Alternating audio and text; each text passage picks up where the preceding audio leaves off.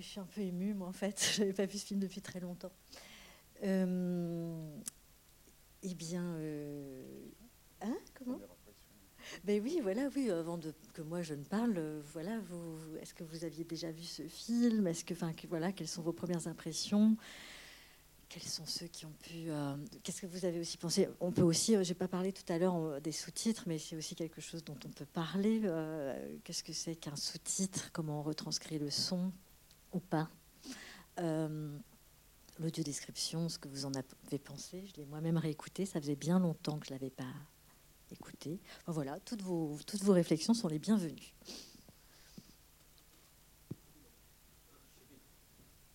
Merci Xavier. bon, bonsoir. Je vous remercie de m'avoir prêté ceci pour avoir l'audio description. J'ai trouvé que c'était absolument formidable. Ah j'ai beaucoup mieux vu le film, je l'avais déjà vu, mais je l'ai beaucoup mieux vu. Euh, Déjà, rien qu'au départ, quand ils nous décrivent euh, l'arrivée de la voiture sur le bac, c'était magnifique parce que bah, il décrivait simplement, sobrement, mais magnifiquement ce qu'il y avait à voir. En plus, euh, c'était beaucoup plus, j'allais dire, ça a augmenté l'érotisme des images quand il y a eu les mains qui se sont rencontrées, par exemple, parce qu'on voyait mais là, ça a accentué l'érotisme. Bon, je ne parle pas des scènes euh, d'amour qui là étaient absolument, euh, euh, comment dirais-je, terriblement érotiques et sensuelles.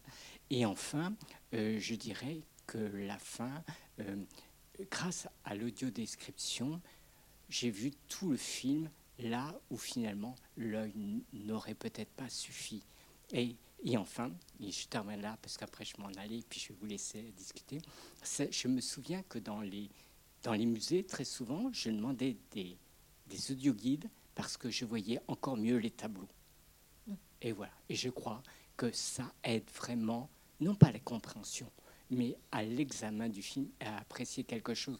En revanche, et là, je ne sais pas, euh, parce que j'avais vu la Palme d'Or. Euh, l'anatomie d'une chute, je ne sais pas si l'audio-description m'aurait été très utile. Autant ici, ça m'a été utile, ça me le serait aussi dans tous les films de Duras et Ndiasson, je pense essentiellement. Et après, je ne sais pas, mais, mais ça a été un véritable, ça a été une véritable découverte et un véritable plaisir.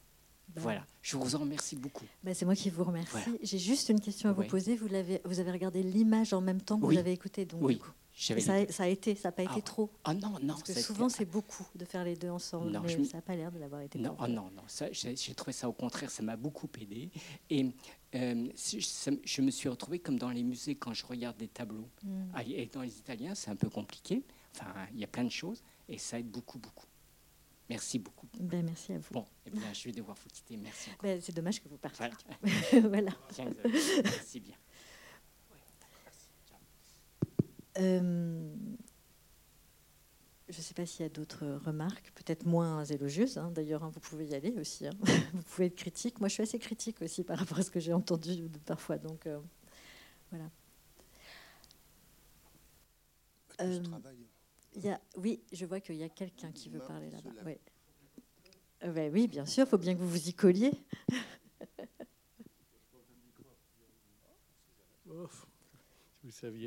Bien, bonsoir.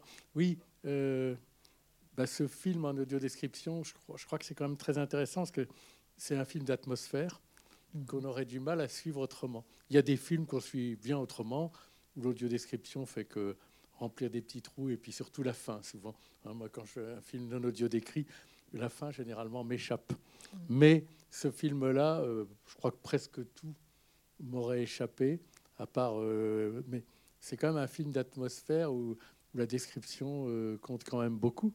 Donc, euh, et puis l'audio description est particulièrement bien faite. On va remercier quand même.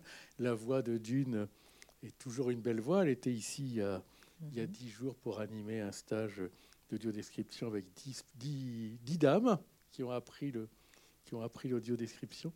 Et je pense que c'est quand même très intéressant pour, euh, pour nous vous parliez d'anatomie d'une chute, bah, c'est un exemple où on ne peut pas avoir d'audio-description parce que c'est un film en VO et plus ou moins, on l'a réclamé, mais malheureusement, on ne peut pas l'avoir. Voilà, c'est un exemple.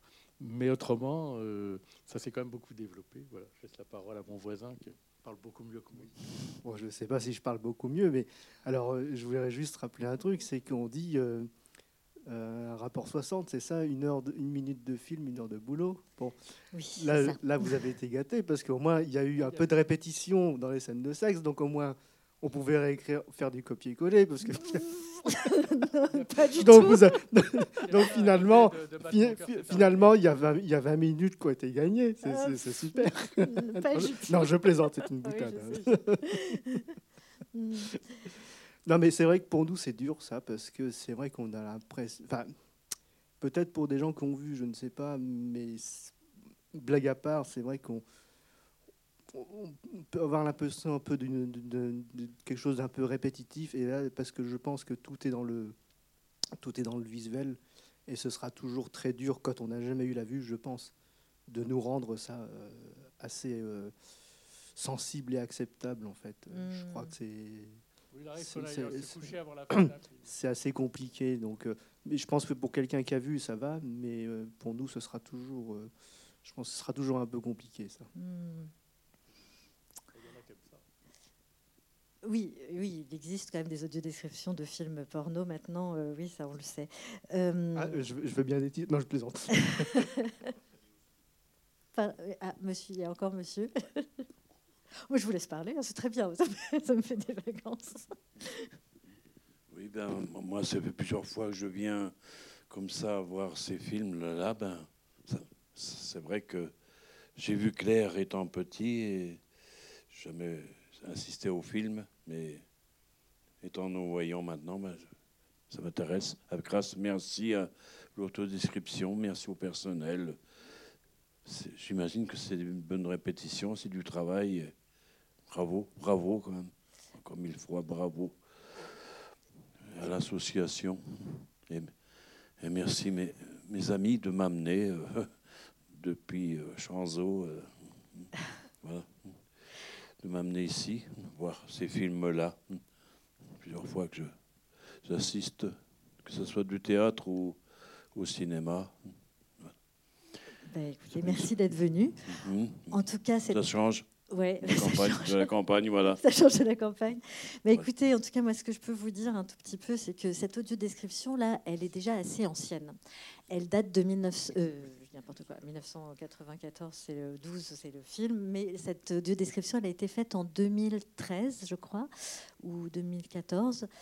Et, et déjà, euh, je suis contente d'avoir vos retours. Et déjà, moi, je trouve que la pratique, elle a déjà changé. Alors, pour ceux qui, qui déboulent un peu et, qui savent pas du tout quoi l'audio-description, l'audio-description, elle, euh, initialement, elle, euh, elle est là pour retranscrire effectivement la même émotion de cinéma, pour rendre accessible quelque chose qui ne l'est qui ne l'est pas. En fait, c'est pour recréer des images mentales. Donc, comme je vous l'ai dit tout à l'heure, et comme vous avez peut-être pu le constater, c'est cette voix qui s'intercale entre des dialogues et des sons.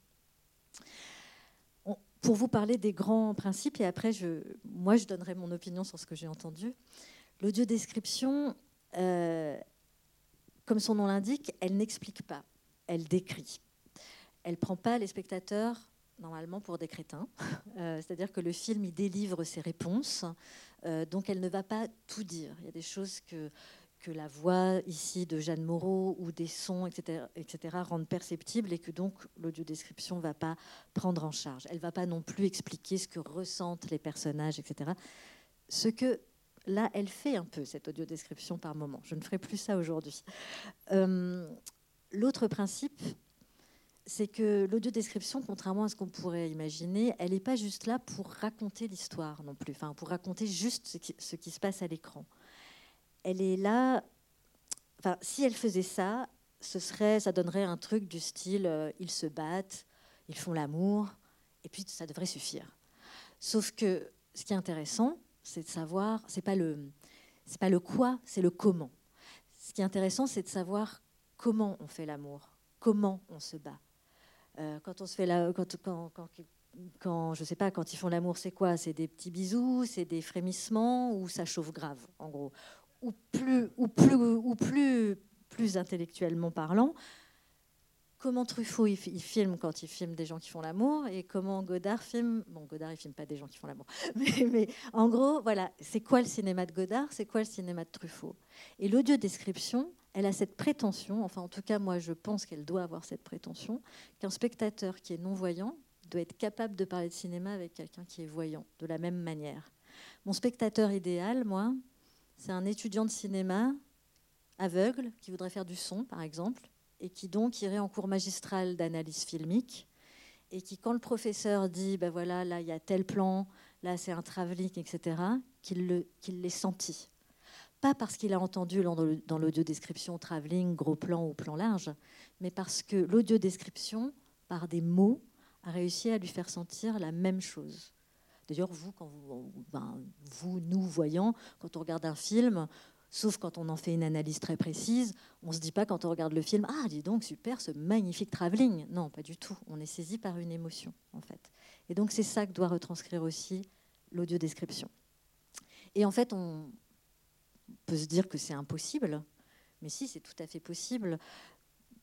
Quand on parle effectivement euh, d'une main qui fait brûler une pipe au-dessus d'une flamme, tout de suite, c'est gros plan la, littérature américaine se débrouille très très bien pour écrire de manière très visuelle. Les, auteurs, les grands auteurs contemporains américains sont très influencés par le découpage cinéma. Et quand on lit euh, Lodge ou Donatart, euh, on a ce type d'équivalent euh, littéraire de découpage cinématographique. Donc voilà, c'est ça. enfin, en tout cas, l'audio-description, c'est quelque chose qui, qui a en tout cas cette ambition-là. Et c'est pour ça qu'effectivement, je suis assez d'accord, en tout cas, enfin, avec le premier monsieur qui a pris la parole, c'est que elle ne s'adresse pas forcément qu'à des gens qui ne voient pas. Je pense qu'in fine, quand elle est bien faite, parce qu'elle n'est pas toujours bien faite, euh, elle est un instrument d'analyse cinématographique. Elle est quelque chose qui peut servir à tous. On, prend du plaisir à écouter des podcasts, on peut tout à fait prendre du plaisir à écouter un film au fond de son lit. Au-delà de ça, euh, on se à écouter un film au fond de son lit, sans avoir les images. Voilà. Euh, au-delà de ça, c'est aussi un outil, euh, un formidable outil d'immersion dans la langue. Moi, je sais que mes enfants, quand ils étaient petits, je leur faisais écouter des audiodescriptions plutôt que de leur montrer des films, quand ils avaient 4, 5 ans, par là. Et ça les ça a boosté leur imaginaire parce qu'on est 100 fois plus actif quand on écoute quelque chose et quand on imagine, quand on se fait des images mentales à partir de ce qu'on nous dit, que quand on regarde. Le regard, il est beaucoup plus euh, passif d'une certaine manière. Euh, et donc, du coup, en fait, c'est un véritable, un super apprentissage de la langue pour, euh, pour des enfants, en fait. Et de la même manière, euh, c'est aussi un outil qui peut servir effectivement dans des musées, parce qu'effectivement, on peut très bien s'amuser. Euh, alors, je, suis désolée, je parle ici effectivement pour les gens qui entendent, euh, mais c'est vrai que dans les musées, on peut s'amuser à faire écouter une œuvre décrite sans la montrer, la faire dessiner aux gens pour voir ce qu'ils se représentent, et ensuite faire découvrir l'œuvre. Et tout à coup, ça devient un outil pour montrer à quel point eh ben, euh, s'il y a 10 personnes, il risque d'y avoir quand même 10 représentations un peu différentes. Peut-être des rapports de masse similaires, mais des représentations un peu différentes. Donc en fait, voilà, c'est vraiment une espèce de, pratique qui va au-delà de la simple accessibilité.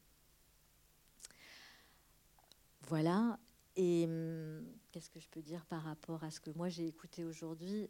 Oui, comme je vous disais, elle est un peu ancienne. Je crois que Dune et moi, qui avons écrit donc ça il y a presque dix ans. Euh, ça faisait que cinq ans qu'on faisait de l'audio-description. Moi, j'ai commencé il y, a, il y, a, 15 ans environ à faire ça. Avant, j'étais euh, réalisatrice de cinéma euh, documentaire. Et je crois qu'on était très contentes de décrire l'amant parce qu'on était toutes les deux folles de Duras. Et contrairement à plein de gens, on, on, aimait bien ce film par rapport à ce que, à ce que Duras faisait. Euh, et, je crois qu'on s'est fait, un peu plaisir quand même. C'est-à-dire que moi, je trouve quand même que cette description, notamment au début, elle est un peu chargée. Donc, euh, je, pense qu'on a été très dans l'envie d'un peu tout décrire et de pas laisser un peu respirer la bande son. Donc, ce serait ma critique, moi, principale euh, aujourd'hui par rapport à ce que j'ai entendu. Voilà. Je ne sais pas si vous avez des questions. Euh, choses. Euh, oui. Ah oui, oui, oui. Vous pouvez y aller, soyez critique. Ma remarque, vous parlez des musées. Euh, les musées en France, ils sont quand même dans l'Antiquité par rapport à nous, hein, puisque on a interdiction de toucher et que écouter un audio guide, c'est bien gentil. Alors toucher une toile, ça donne rien, mais toucher une sculpture ou je sais pas quoi.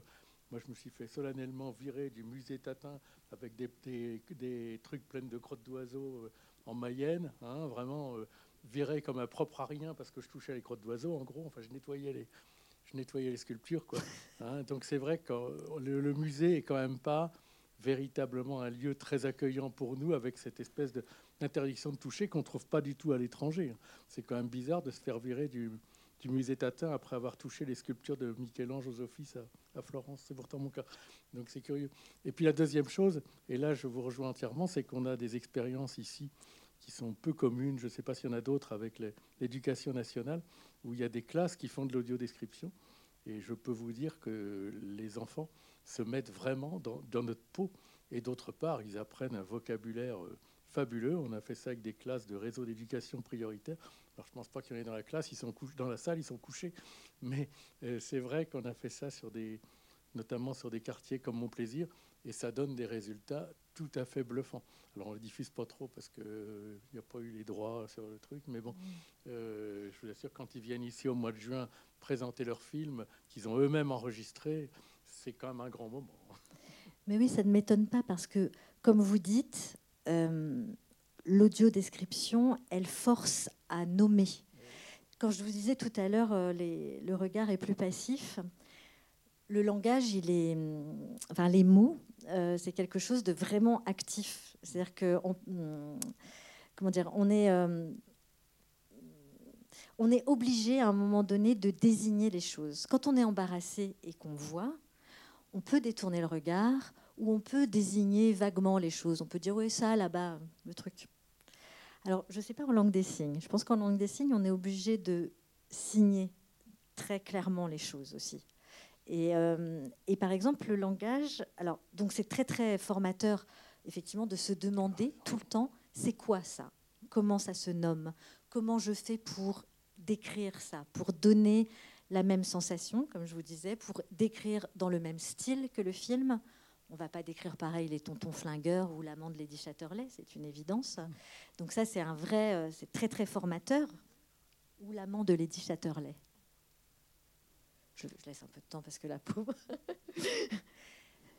et, et donc, et, et au-delà de ça, le langage, euh, il est compliqué parce que, par exemple, il y a plein de moments où on se trouve confronté au politiquement correct aussi. Alors, je sais aussi que dans la langue des signes, c'est moins le cas, parce que pareil, c'est frontal. Mais par exemple, quand vous allez décrire un film, ah là, bon, là, c'était les scènes de sexe, effectivement. Alors, c'est intéressant que vous m'ayez dit que ça fonctionne pas forcément. Il y a pire, hein, euh, de battre mon cœur s'est arrêté, par exemple, des scènes de sexe d'une demi-heure. Oui, bon. C'est lourd. Hein. Voilà, mais c'est là où il faut trouver le bon style. Mais ce que je veux dire, c'est que effectivement, c'est compliqué de. Là, c'était les, séquences de sexe, comme je disais, mais par exemple, si vous êtes dans un film où il y a un personnage qui est gros, alors on, est capable de se prendre la, tête pendant très longtemps. Qu'est-ce qu'on va dire? On va dire gros, replet, corpulent, obèse. Est-ce que ça va choquer Est-ce que ça va pas choquer? En plus, on est quand même dans une, dans une période très compliqué par rapport à l'usage des mots. Et donc, c'est quelque chose qui interroge en fait plein de notions, le politiquement correct, le vocabulaire, le registre. Alors, comment on s'en tire ben, On s'en tire en essayant de comprendre quel va être le registre du film. Est-ce que c'est un film politiquement correct ou pas? Par exemple, il m'est arrivé récemment de décrire les valseuses de Bertrand Blier. Il était évident que j'allais pas faire dans le politiquement correct j'allais pas commencer à m'embarrasser de certaines choses. Il y a la première scène, c'est une scène, je sais pas si vous vous en souvenez, où Depardieu et Devers poursuivent euh, une, une, femme, qui est une comédienne dont je me souviens plus le nom, qui est connue. Bref, bon, elle est un peu, elle est un peu, elle est un peu grassouillette. Elle a les cheveux à cajou, elle a une robe verte qui est la ceinture, et Devers limite derrière, il fait limite en imitant une dinde Et, clairement, à un moment donné, il fallait désigner cette femme, il fallait la décrire et il fallait la désigner. Et c'est vrai qu'on a parlé d'une mémère, par exemple, parce que c'était, non pas parce que c'était forcément ce qu'on pensait, mais parce que tout à coup, ça donnait le registre de la scène et aussi euh, ce côté un peu caricatural et cette manière un peu, euh, un peu dure comme ça que, euh, que Blier a de filmer certains passages. Donc voilà, donc en fait, vraiment, ça interroge en fait le, langage et le registre en permanence. Voilà. Oui, on a eu un débat comme ça dans une classe avec une histoire de taudis. Il y avait des gamins qui avaient mis le taudis. Et moi, j'aurais dit, pour moi, un taudis, c'est crade, ça pue, etc., etc. Et en fait, ce n'était pas du tout un taudis. Donc, j'aurais dit, vous nous faussez notre image. On a discuté dix minutes avec eux du terme de substitution de taudis. Et avec des CM2, je vous assure que ça donne. Hein.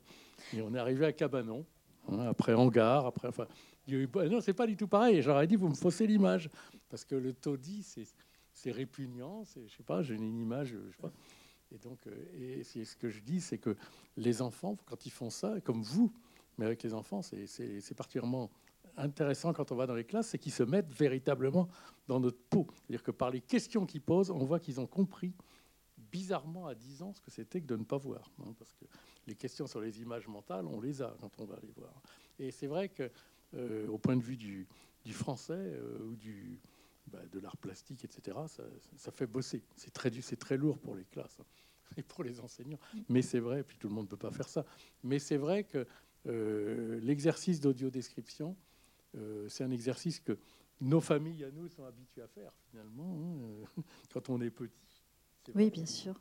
Bien sûr, mais nous, audiodescripteurs, on... c'est important du coup que, vous, que, ça me fait penser à ça, ce que vous dites, c'est que pour vous donner un peu la, la, façon de faire, pour ceux qui, ne connaissent pas du tout le métier, euh, comme vous disiez tout à l'heure, on, part du principe qu'une une minute de film en moyenne, c'est une heure de travail. Bon, c'est pas toujours vrai. Hein. Si je décris Joséphine Ange Gardien, ça va pas me prendre une heure la minute, vu qu'ils racontent absolument tout et qu'ils décrivent absolument tout ce qu'ils font eux-mêmes. Même quand ils ouvrent la porte, ils vont dire je vais ouvrir la porte.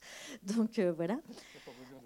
Euh, mais pour un film d'auteur, plus il y a d'intention cinématographique, plus c'est difficile à décrire en général, parce qu'il va falloir faire des choix, etc. Alors comment on fait du coup, on, travaille. enfin, je vais vous faire le, cadre idéal de l'audio-description, parce que les conditions de travail après sont différentes. Idéalement, on travaille à deux auteurs voyants. Ça permet de ne pas jouer les stars, justement, ce qu'on a un peu fait là avec Dune. Euh, c'est-à-dire de ne pas se mettre trop en avant. L'audio-description, c'est pas elle la star du film. Elle doit accompagner le film. C'est une écriture caméléon. Donc en fait, on n'est pas là pour montrer à quel point on sait super bien écrire et à quel point on a une putain de belle plume. Donc le fait d'être à deux, déjà, ça, tasse un peu les égaux. C'est pas mal. Pas mal. On se sépare le film en deux. On travaille sur une moitié, l'autre sur l'autre moitié. Après, on s'échange nos parties, on se corrige l'une l'autre. Et puis ensuite, on se voit autour d'une table et on se fait l'ensemble et on relisse encore les deux parties ensemble. Et ensuite, on travaille avec un relecteur non-voyant et formé. J'insiste sur ça parce que on n'emploie pas euh, quelqu'un qui ne voit pas euh, pour des raisons justement de politiquement correct. On emploie quelqu'un qui ne voit pas, mais qui n'est pas compétent uniquement parce qu'il ne voit pas, qui est compétent parce qu'il ne voit pas, parce qu'il a une sensibilité cinématographique et parce qu'il a une sensibilité littéraire. Et donc là, on va lui relire le film avec le son. Et là, c'est super important parce qu'effectivement, la personne va euh, nous dire quand elle en a trop, quand elle n'en a pas besoin, va rectifier le texte. Moi, je sais, tout petit exemple, un jour je dis, euh, euh, il met sa main, il regarde au loin en mettant sa main au-dessus de son front. Et puis je trouvais cette phrase nulle, évidemment, et tout. Et mon lecteur me dit tout bonnement, il me dit bah oui, il met la main en visière, t'es gentil, euh, voilà et tout. Enfin bon, c'est un détail, mais euh, c'était important. Euh, et donc il peut reprendre le texte, il peut reformuler, justement aussi tasser nos égaux en disant non mais là tu t'es tu t'es laissé aller, mais j'ai pas besoin de tout ça. il va aussi interroger toutes les ambiguïtés de langage. Alors là, pour la langue des signes, ça va être galère. Par exemple, je sais plus, sur un film, c'était un personnage qui était dans un bureau, et je dis, euh, le personnage prend une chemise, quelque chose comme ça. Et mon lecteur me dit, quoi, une chemise, mais quoi, le, vêtement, euh, un dossier, euh, et évidemment que dans le film, comme il est dans un bureau, etc. Et tout, bon, il pourrait très bien avoir une chemise de rechange dans un tiroir, une chemise, le textile de rechange. Mais effectivement, vu l'histoire, il n'y avait pas beaucoup d'ambiguïté. Sauf que mon lecteur, moi, il m'a dit cette chose que j'ai trouvée très très juste. Il me dit oui, mais ça me prend une microseconde pour rectifier mentalement la chose. Et cette microseconde-là, eh ben, elle va me voler l'instant d'après, parce que je vais être encore sur, à rectifier le truc, l'instant d'après, l'émotion d'après. Et, c'est exactement ça. C'est-à-dire que l'audio-description, elle fonctionne un peu comme un troll, comme un truc qu'on rajoute par-dessus et qui ne devrait pas être là. Et c'est pour ça qu'elle doit se faire la plus discrète possible, parce que tout le temps qu'elle prend, c'est du temps volé au film, en fait. Volé au film ou au spectateur et à son émotion. Donc c'est pour ça qu'il faut, c'est hyper important pour nous d'avoir cette, cette relecture avec une personne qui ne voit pas, parce que euh, parce que c'est le premier spectateur en fait, vraiment de, de ce qu'on va proposer et qui va devenir la version originale du public qui ne voit pas. Euh, ça aurait pu être une autre version avec un autre descripteur, ce sera celle-là. Donc euh, il y a intérêt à ce que le descripteur il soit quand même un peu pas trop mauvais, quoi. En tout cas, qu'il fasse tous les efforts du monde pour ça. Et donc voilà, et une fois que ce travail-là est fait, eh ben, on livre le texte à un interprète qui va en studio et qui va, le, dire le texte euh, en, regardant le film. Et puis ensuite, ça va être mixé. Alors, ce que vous n'avez pas eu, pas en, salle, vous n'avez que la, voix seule. Et parfois, c'est un peu pénible parce que quand le son est très fort à l'écran, c'est pas, enfin, il faut que vous montiez le son très vite et parfois on loupe le début. Mais pour euh, la télévision, par exemple, ou pour l'écouter au fond de son lit sans image, c'est mixé avec le son du film. Donc là, c'est beaucoup plus confortable d'une certaine manière parce qu'il n'y a pas de réglage à faire euh, manuellement, on va dire. Voilà. Et donc, euh, la dernière chose que je pourrais dire aussi par rapport à ça, c'est que bien souvent, quand on parle d'audio-description, si un jour vous en entendez parler, moi j'entends, tout le temps dire oui, il faut que la voix qui dit le texte soit neutre. Euh, comment on dit, oui, euh, pas objective, mais euh, oui, neutre, on va dire. Et je ne sais pas ce qu'en pensent ceux qui font l'usage de l'audio-description et qui sont dans cette salle, mais moi, personnellement, et ça n'engage que moi, ça me saoule d'entendre ça, mais vraiment. Parce que je, je, pense qu'une voix neutre, sans intonation, s'aborde la compréhension d'un film. Je ne dis pas que, encore une fois, comme l'écriture, la voix, elle n'est pas la star elle ne doit pas être en avant, mais elle doit accompagner l'émotion. Si par exemple euh, un personnage éclate de joie et que euh, on l'entend pas parce que, enfin, on l'entend pas à l'oreille parce qu'il y a de la musique dessus, par exemple, et que l'audio description dit elle éclate de joie avec un ton très neutre, ça n'a aucun sens. Si on est dans un film d'horreur et qu'il y a euh, quelqu'un qui monte très lentement l'escalier mais que comme j'ai pas le temps, je vais dire euh, euh, elle monte très lentement l'escalier, ça n'a aucun sens. Donc il faut accompagner le rythme, accompagner l'émotion, sans être non plus trop en avant, encore une fois. Sinon, autant prendre des voies d'intelligence artificielle tout de suite, ce qui sera de toute façon le cas de ces quatre. Et, euh, d'ailleurs, peut-être que les intelligences artificielles moduleront plus, d'ailleurs. Mais bon. voilà. Oui. Non, mais alors, euh, moi, c'est vrai que ça me rappelle un peu le.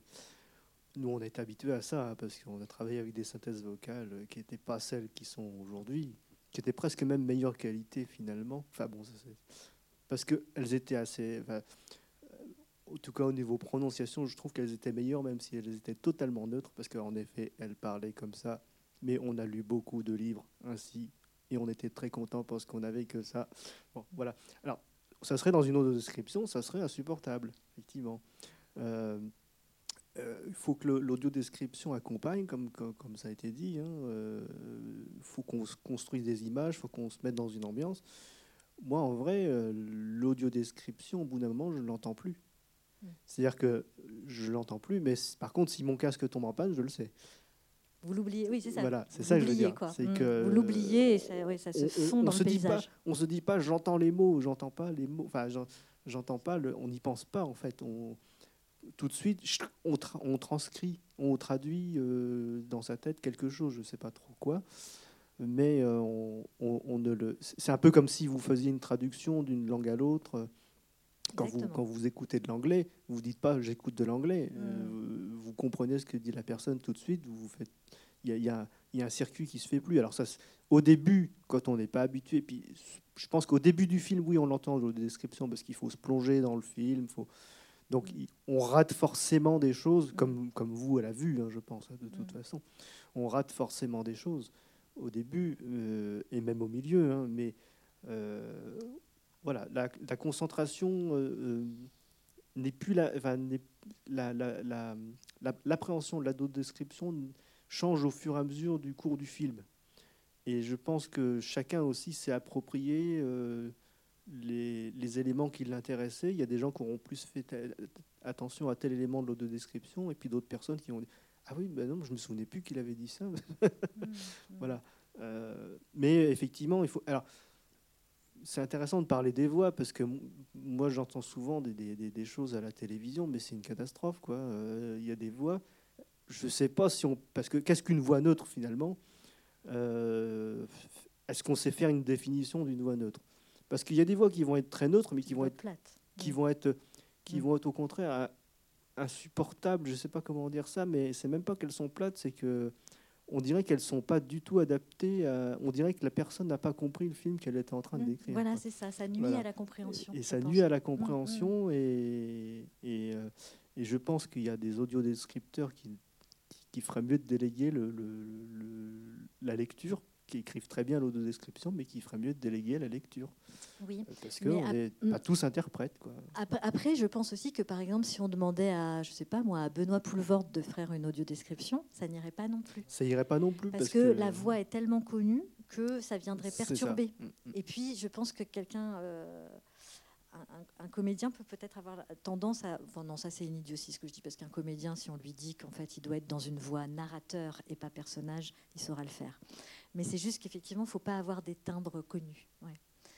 Mais, même, il y a euh, des. Je, sais pas, il y a des façons. Il y a, une autre. J'ai essayé de faire une imitation. Mais elle a tendance à lire un peu comme ça son auto-description. Au bout d'un moment, c'est insupportable. Parce qu'elle a toujours la même prosodie. oui, mais ça, c'est difficile à transcrire en. Oui, je vois, à, pense que... à, traduire en langue des signes, je suis désolé. mais euh, je je, pense qu'en fait, tous les, tous les interprètes, comme c'est une voix effectivement narrateur, je pense qu'il y a des tics. Hein. Il y a des tics de reproduction de, de musicale dans la façon de parler. Mm, mm. Des fins de phrases un peu toujours identiques et tout. Et c'est pour ça que c'est important aussi, je ne l'ai pas précisé, qui est, mine de rien, ou un ingénieur du son ou un, un, une direction de voix euh, qui soit présente, en fait, pour justement dire non, mais là ça fait 15 phrases que tu me fais la même fin de phrase, c'est bon, quoi, on n'en peut plus. Il faut que tu changes, on change de rythme, on casse un peu la, voilà, la, musique que bah, tu es en train de mettre en place. C'est tout le travail de prosodie. Voilà, mais maintenant, voilà, maintenant soyons réalistes, on ne va pas se mentir, les conditions de l'audiodescription, ce n'est pas du tout ce que je vous ai raconté. Moi, je fais partie d'une association où on essaye de défendre au maximum ces conditions de travail-là. Ça veut dire du coup qu'on est cher. Mais la vérité de l'audiodescription, c'est que ce sont les laboratoires qui s'en sont emparés. C'est-à-dire qu'il y a de plus en plus d'audiodescriptions. En quantité, ça c'est bien. Mais en qualité, on a un vrai problème de déperdition parce que euh, d'abord les auteurs sont de moins en moins bien payés. Je vous ai dit une minute, une heure. Moi j'ai commencé il y a 15 ans, je vais être très transparente, on était payé 33 euros bruts de l'heure. Aujourd'hui, les labos payent entre 13 et 15 euros brut de l'heure. En, statut d'auteur, c'est-à-dire qu'il n'y a pas de protection sociale, il n'y a pas de chômage, etc. Autant dire que vous pouvez faire du repassage au black, euh, vous gagnerez plus, quoi, à mon avis. pareil, en tout cas. Et puis, l'autre chose, c'est que euh, le milieu professionnel cinématographique s'empare très peu de l'audiodescription. Ils n'ont pas conscience vraiment de, ce que ça représente. Quand je vous disais que ça représente la version originale pour euh, les le, voilà, le nombre des spectateurs aveugles. les spectateurs aveugles et malvoyants, c'est 2 millions. Spectateurs sourds et malentendants, c'est 6. Euh, il faut savoir que euh, les producteurs, souvent, pas toujours, je ne vais pas que leur lancer la pierre, hein, bah, en fait, ils cochent les cases sous-titrage audio-description dans le package de post-production avec l'étalonnage, le mixage, tout ça. Et puis, en fait, ils n'écoutent pas ou ils ne vérifient pas les sous-titres. Donc, du coup, bah, ça donne lieu à toutes les dérives. Et moi, par exemple, pour vous donner un tout petit, je ne sais pas si vous avez vu, vu Tomboy de Céline Sciamma, parce que vous connaissez ce film. Très rapidement, le pitch de départ, c'est que c'est un enfant qui déménage et qui arrive dans une nouvelle cité, enfin dans une nouvelle ville, et qui rencontre de nouveaux amis, dit qu'il s'appelle Michael, il va commencer à sociabiliser avec eux. Et puis au bout d'une demi-heure, trois quarts d'heure de film, on, se rend compte que cet enfant qui s'appelle Michael, qui, dit s'appeler Michael, en fait est une fille et qu'elle s'appelle Laure. Et on, se rend compte dans la salle de bain, à un moment donné, elle prend son bain, elle se lève, et en fait, elle a un sexe de, petite fille, un sexe, un verbe de petite fille. Et évidemment, après, une série de problèmes, puisque effectivement, son secret va se trouver découvert. Et ben, l'audio-description que moi j'ai entendu de ce film, qui, était, qui passait sur Arte, en plus, c'était commandé par Arte et tout. La première minute de film, c'est un gros plan sur euh, cet enfant très androgyne, dont on ne soupçonne pas deux secondes. Enfin voilà, euh, Michael, ok, quoi, pas de problème. Et ben, l'audio description dit au bout d'une minute, euh, c'est Laure, c'est une fille, elle a 10 ans. ok, merci, je peux éteindre mon poste. Le film est proprement salopé, c'est fini. L'intention de la réalisatrice passe à l'as, le film n'a plus aucun intérêt. Mais le pire, c'est que les spectateurs aveugles que je connaissais et qui avaient vu ce film dans cette version-là, ils se sont dit, bah ouais, Tomboy, merci, euh, on l'a vu. Euh, mais ils se sont pas rendus compte en fait. Enfin voilà, pour eux, ça avait aucun intérêt. Ils n'ont pas du tout pigé le film, euh, etc. Et tout. Enfin si, ils l'ont pigé, mais ils se sont dit bon, euh, ok, oui, euh, c'est pas un souvenir impérissable quoi. Et, parce que ça tenait en fait, ça tenait malgré ce, malgré ce, problème. Et quand Céline Sciamma, je, lui ai dit en fait, je, lui ai dit écoutez, c'est pas possible en fait, on peut pas continuer à faire ça en fait comme ça. Et quand elle a vu ça et sa productrice aussi, elles se sont dit, euh, là, elles ont vraiment pris en, le taureau par les cornes et maintenant, elles, relisent tout. Elles, euh, enfin, voilà, elles dialoguent avec les audiodescripteurs quand, euh, quand on fait le travail. Et ça, c'est ultra important. Il faut absolument que les professionnels du cinéma se rendent compte de ça. Mais, mais on n'y est pas. Voilà.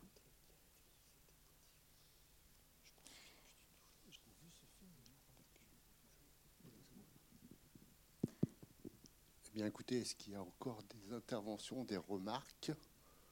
Voilà. À cette heure d'artin. Ben, écoutez, on va remercier Marie. Ben oui, moi je vous remercie d'être resté, d'avoir pris ce temps. Et euh, voilà. Et, euh, On va remercier Mélanie. Oui. Merci à Mélanie et à Perrine. Voilà, voilà on peut les remercier. Et puis bah voilà, le festival Play It Again continue, puisqu'on aura une séance dimanche. Euh, euh, c'est le film euh, Ça, c'est dimanche prochain, c'est ça ici loin et dimanche prochain, le voyage de Chihiro. Voilà, ce sera les deux, films qui viendront en complément. Et puis bon, on retrouve bientôt dans nos salles. Merci, bonne soirée. Merci.